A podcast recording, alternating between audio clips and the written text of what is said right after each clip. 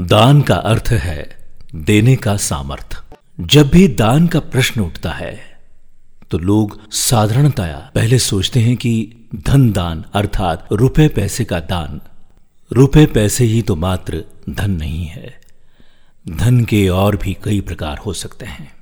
आपके पास ज्ञान हो, अनुभव हो, खुशी हो, मुस्कुराहट हो, कोई गुण हो, कोई विशेषता हो, स्नेह सहानुभूति हो, शारीरिक श्रम हो, जो कुछ भी हो, वो सभी धन है। वही दान कीजिए। वही मनुष्य के लिए कल्याण में समर्पित कीजिए। ये ईश्वरीय सेवा भी कही जाती है। कई लोग सोचते हैं कि उनके पास रुपए पैसे नहीं है, या फिर ऐसी कोई भौतिक संपन्नता नहीं है। फिर इस स्वर्णिम सूत्र का उपयोग कर कोई जीवन को कैसे समृद्ध कर सकता है? परंतु देने के लिए भौतिक समृद्धि से भी अधिक महत्वपूर्ण है। भाव की समृद्धि। दूसरों में उमंग, उत्साह का संवर्धन करना, उनके लिए शुभ भावना और मंगल कामना के आशीर्वादों की वर्षा। अनेक तरह के शारीरिक, मानसिक, समय और संपर्क संबंधों का सहयोग, इत्यादि, जो भी आप दूसरों की सेवा में समर्पित कर सकते हैं। कीजिए। ऐसा करने से आपके लिए समृद्धि का अवरुद्ध प्रवाह परमात्मा से सहज ही आपकी ओर मुड़ जाएगा। विश्वास है।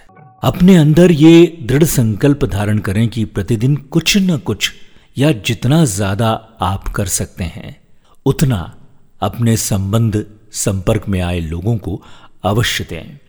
बस यही सोचे कि आज हम क्या दे सकते हैं, क्या दान कर सकते हैं। भले ही आपके पास धन नहीं है, लेकिन बहुत सी चीज़ें आपके पास है, जो आप दान कर सकते हैं। दान का सूक्ष्म सदावृत्त हमेशा चलता रहे, यही सोचे।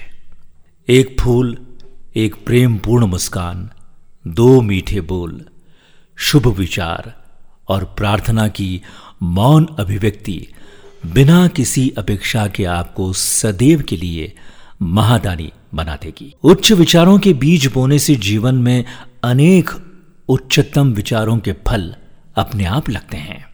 इसलिए शुभ भाव और विचारों की सौगात लिए बिना आपके पास से कोई भी खाली हाथ नहीं लौटे।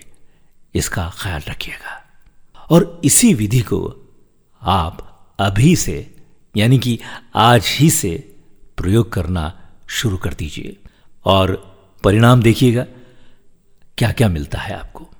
सफल जीवन का सहज राज इसी कुंजी में समाहित है। जो आपके पास है वो दान करे। सुनते रहिए आरजे प्रभाकर मोरे के साथ। नमस्कार।